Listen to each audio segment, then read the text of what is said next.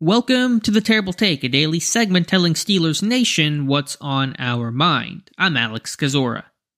The Pittsburgh Steelers roster is better than a year ago, much better than a year ago, and overall, you have to be happy with the 53 man group. If there is, though, anything that stuck out to me about its construction, it's the fact the team is currently only keeping eight total linebackers on its roster four outside and four inside. The outside names were expected, no surprises there, but I thought a fifth name would have stuck around on the inside linebacker position. Tanner Muse seemed to be the favorite off his good summer with the team, but he was among the most surprising Steelers waived and then claimed by the Chargers.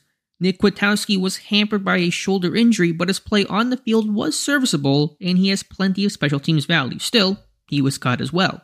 Right now, the team has seven corners and eight linebackers, a rare configuration for Pittsburgh. Will that change? Perhaps. I mean, there are a lot of slot corners on this roster. And week one roster elevations are always a way to expand things out.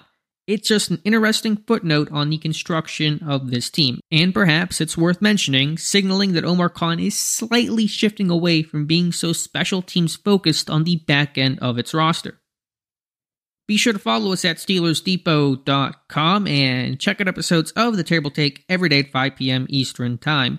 And check out the Terrible Podcast with myself and Dave Bryan every Monday, Wednesday, and Friday.